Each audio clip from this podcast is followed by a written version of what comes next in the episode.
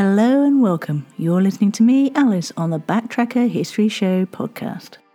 Join me as we go delving through the archives to find out about people, places, and events that happened in the past. These were stories that were big news in their day, but are largely forgotten now.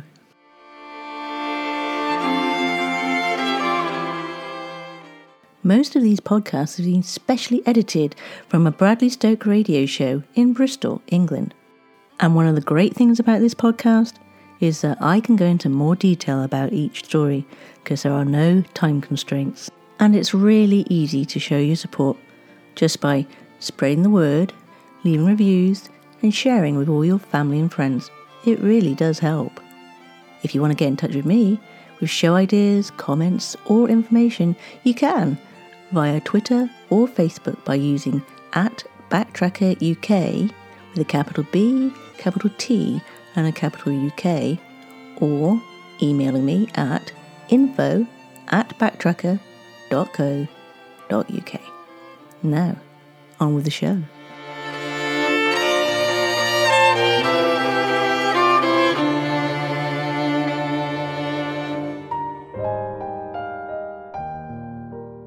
Our star of the show this week is a woman called Sarah Guppy, who was born in 1770. But what else happened that year? Well, the 19th of April saw the first voyage of Captain James Cook, the English explorer, and his crew aboard HMS Endeavour. They became the first recorded Europeans to encounter the eastern coastline of the Australian continent. Later that same year, on the 10th of June, Cook discovers the Great Barrier Reef when HMS Endeavour runs aground on it. The 28th of April, David Hartley, leader of the Cragg Vale Coiners, is hanged near York. The Cragg Vale Coiners, sometimes the Yorkshire Coiners, were a band of counterfeiters in England, based in Cragg Vale, near Hebden Bridge, West Riding of Yorkshire. They produced debased gold coins in the late 18th century to supplement small incomes from weaving. During September, the Royal Clarence Hotel in Exeter is advertised as a hotel, perhaps the first use of the word in England. And lastly, during that year, the chemist Joseph Priestley recommends the use of rubber as an eraser to remove pencil marks. But we'll be talking about a little known legend called Sarah Guppy born Sarah Maria Beach in Birmingham on the 5th of November 1770, when the Industrial Revolution was powering its way through the northern and midland counties of England, switching the focus from the agricultural to the industrial.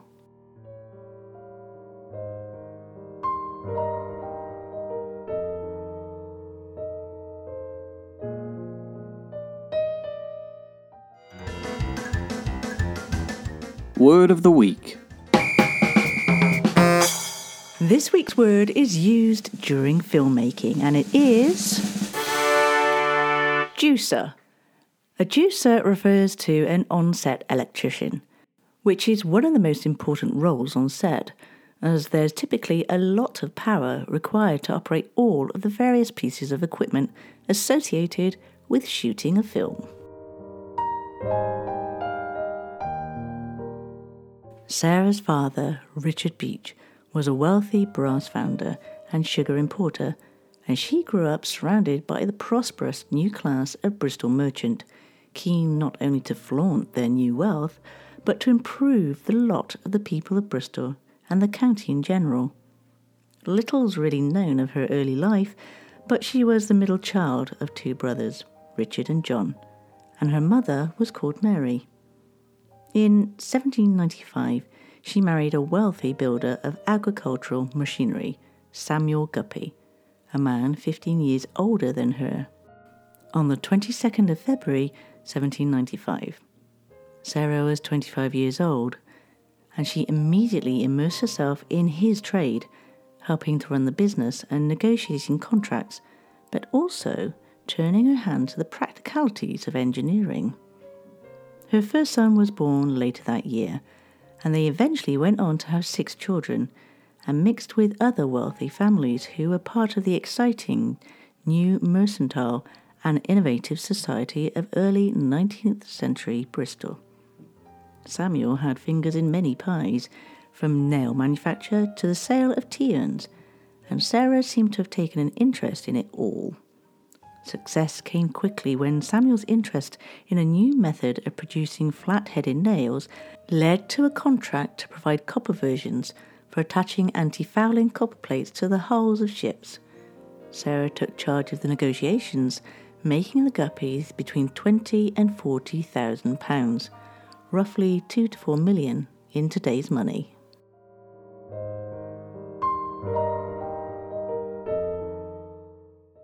When you look back over Sarah Guppy's life, it's quite obvious that her time working with her husband and learning about engineering set off a spark for her love of the subject, and her practical interest in engineering became very clear in March 1811.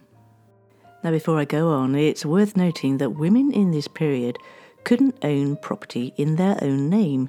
This included patents which were considered to be intellectual property, which might have some value. So, when in 1811, when her youngest daughter was just one, Sarah patented a new mode of constructing and erecting bridges and railroads without arches or sterlings, whereby the danger of their being washed away by floods is avoided.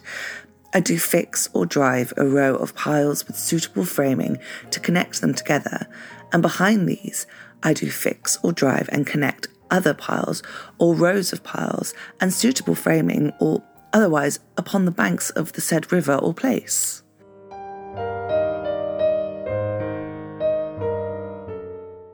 Sarah's idea was to create a suspension bridge across a river.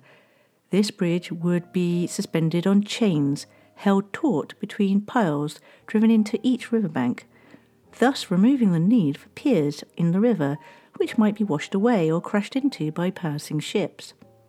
She didn't stop at paper designs, but promptly started raising subscriptions for a bridge to be built at Hotwells, producing a detailed model to demonstrate the effectiveness of her design. Sadly, though, despite her own investment in the project, the bridge was never built.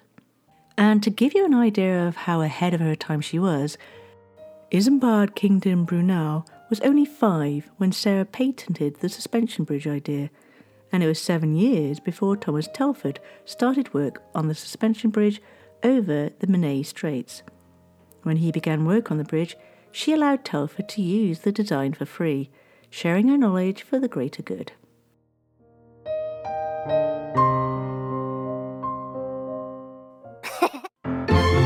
Word on the street was kind of hoping that there'd be a road or something named after Sarah Guppy, but there isn't. There is one that's named after Telford, and there's two that are named after Brunel. And so this week we stroll down Brunel Lock Road in the centre of Bristol. The lock designed by Brunel lies alongside this road. The previous lock was getting too small for the job, and in 1844 Brunel was invited by the Dock Company to produce an estimate for the work. However, they were reluctant to pay for it. Meanwhile, the inadequacy of the old lock was demonstrated when the coping stones had to be removed to allow the SS Great Britain to fit through. The dock company came to their senses and the new lock was finally completed in 1849. Brunel also built the hydraulically operated swing bridge which passes over the lock. The bridge uses a tubular steel frame, a mode of construction subsequently and more dramatically used by Brunel on the bridge over the River Tamar in Saltash, Cornwall. In 1754, Bristol wine merchant William Vick died and left £1,000 in trust to the Society of Merchant Venturers in Bristol. Once this investment grew to £10,000, it was to be used to pay for a new toll free stone bridge across the Avon Gorge at Clifton. By 1829, the fund was thought to be sufficiently mature to provide the funds for such a bridge, and a competition was set up. However, rather than a masonry bridge, a suspension bridge was specified in the advertisement. Sarah threw her considerable influence into promoting her patent for the Clifton suspension bridge. But in the end, Brunel won, and his design differed from Guppy's in several significant ways.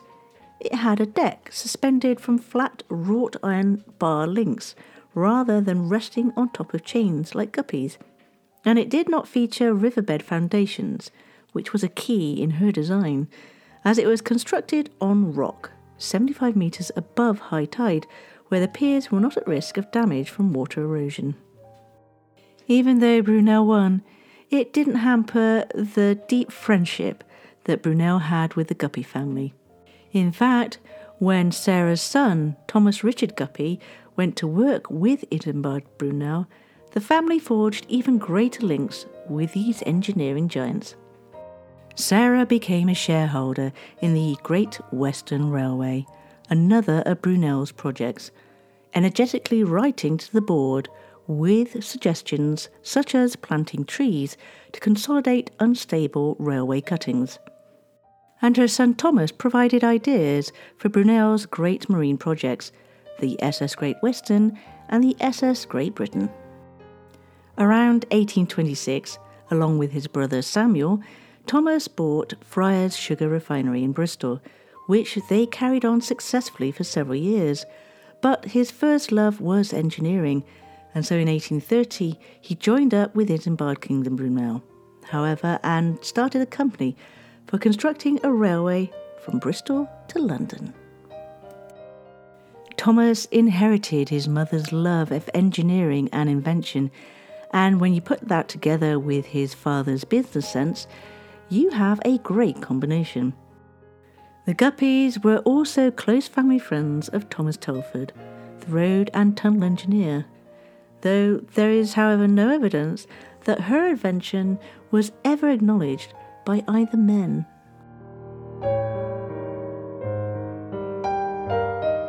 Sarah Guppy wasn't one to boo hoo into a cup of tea after losing the suspension bridge competition. In fact, with the support of her husband, Sarah went on to apply for 10 patents. She threw herself into the new improving atmosphere of the era, dashing off letters to Lord Liverpool, suggesting reform of the Smithfield meat market and proposing a recycling scheme for piles of manure that lined the turnpike roads. She hadn't given up on inventing, taking out a patent for what might be considered the forerunner of the Teasmade. It was a coffee and teapot that also steamed the breakfast eggs and kept the toast warm.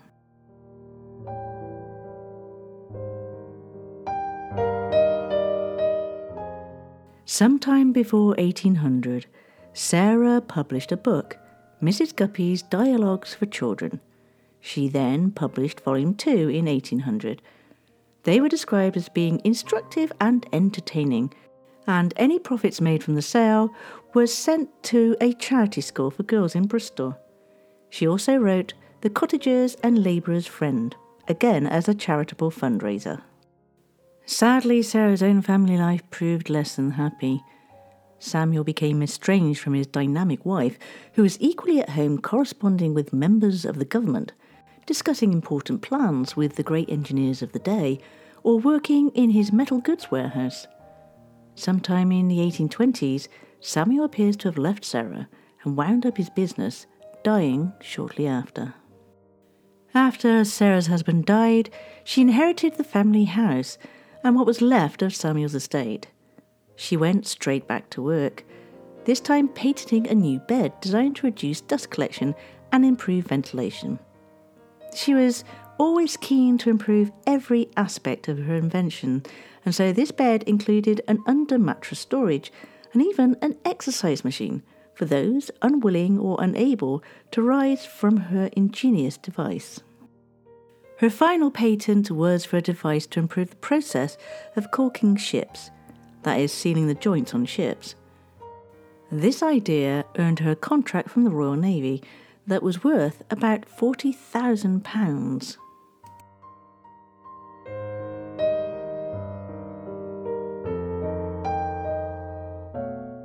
After being a widow for seven years and aged only 67, Sarah married again, this time to one of the partners in the Bristol Mercury newspaper, Charles Eyre Coote, nephew of Lord Castlecoote, and 28 years her junior, on the 29th of January 1837. This marriage, as you can imagine, was the source of much gossip in its day and ended up being one of her worst decisions because Charles was a gambler and had quickly spent his wife's fortune. For a while they lived at Arno's Court in Brislington, but Charles ran through his rich wife's money at a rapid rate, spending it on horses and generally neglecting her. So Sarah separated from him and moved into 7 Richmond Hill in Clifton in 1842. She bought the land opposite the house for the benefit of Clifton residents, and it still remains a green space. Even as her once considerable fortune dwindled before her eyes, she continued to come up with new ideas, such as improved fire hoods and candle holders. She died aged 82 on the 24th of August 1852 with just £200 to her name. She's buried in St Andrew's Churchyard in Bristol.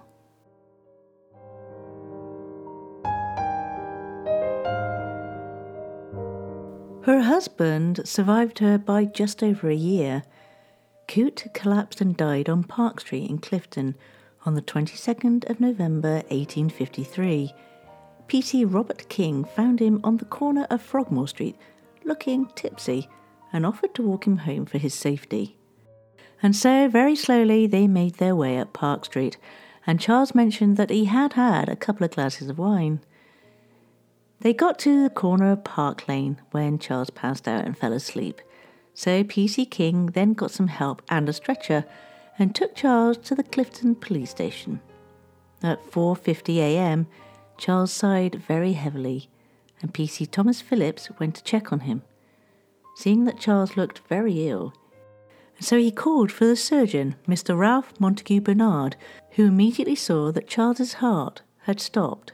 When I arrived, deceased was lying on his back on the stretcher, his face very much congested, the heart had stopped acting, pupils of the eye dilated and immovable.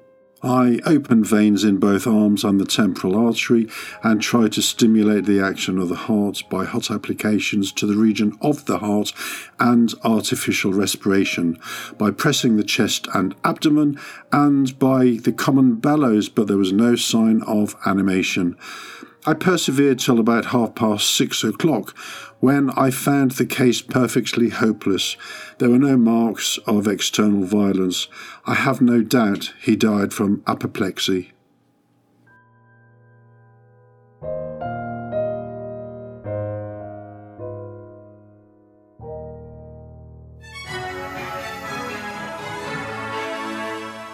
The History of North America podcast is a sweeping historical saga of the United States, Canada, and Mexico from their deep origins to our present epoch. Join me, Mark Vinet, on this exciting, fascinating, epic journey through time, focusing on the compelling, wonderful, and tragic stories of North America's inhabitants, heroes, villains, leaders, environment, and geography. This incredible historical adventure follows a path of exciting events led by interesting people who reach beyond their grasp to touch key moments in time. The History of North America podcast series is an educational and entertaining look at the thrilling chronicle of North America, an action packed tale of a continent that is still unfolding. I invite you to come along for the ride.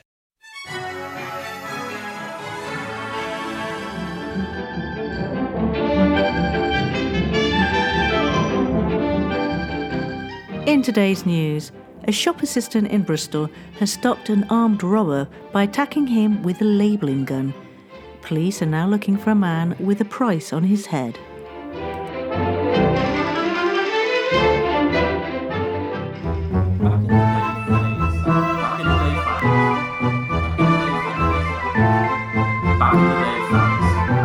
Back in the day facts.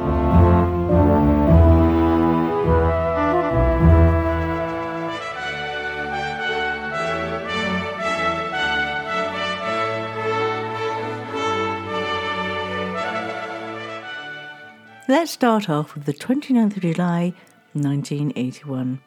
A worldwide television audience of around 750 million people watch the wedding of Charles, then Prince of Wales, and Lady Diana Spencer at St Paul's Cathedral in London.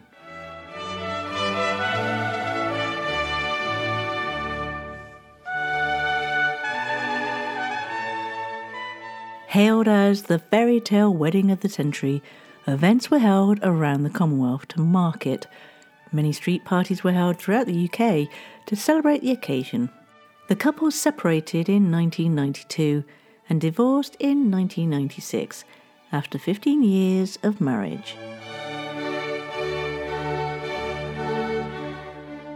On the 30th of July 1966, England defeats West Germany to win the 1966 FIFA World Cup at Wembley Stadium after extra time. On the 31st of July 1703, Daniel Defoe is placed in a pillory for the crime of seditious libel after publishing a politically satirical pamphlet, but is pelted with flowers. The 1st of August 1893 sees Henry Perky, a lawyer, businessman, promoter, and inventor, patent shredded wheat. On the 2nd of August 1865, author, poet, and mathematics don at Oxford University, Lewis Carroll, publishes Alice's Adventures in Wonderland. The book has never been out of print and has been translated into 174 languages and is now one of the best known works of Victorian literature. On the 3rd of August 1998, Irish boy band Boyzone released their best selling single, No Matter What, which was composed by Andrew Lloyd Webber and Jim Steinman. And lastly, on the 3rd of August 2021, singer Tony Bennett celebrated his 95th birthday with Lady Gaga in the first of two farewell performances at Radio City Music Hall in New York City. Well, I'm afraid that's the end of the show for this week, and I hope you agree with me that Sarah Guppy was a very unusual woman for her time. Women then were expected to dedicate themselves to domestic duties. Sarah's business acumen, inventions, and interest in engineering were certainly breaking the mould. She was exceptionally well read, talented, creative, and charismatic. And she'd use her talents in engineering and invention to improve the lot of other women of her era. And she didn't really brag about it. In fact, she was very humble and modest. And she once said, It is unpleasant to speak of oneself. It may seem boastful, particularly in a woman. The voice you just heard was Samantha Roberts from St. Stephen's Drama Group in Bristol, who played Sarah Guppy. And Mr. Ralph Montague Bernard, the surgeon, was played by Bradley Stoke Radio's very own Steve Shepherd. Thank you, one and all. Actually, one more thing. I'll be taking a break for three weeks to have a summer holiday with my family, so the next episode will be released on the 28th of August. I'll still be around on the various media platforms, and I genuinely hope to see you when I come back.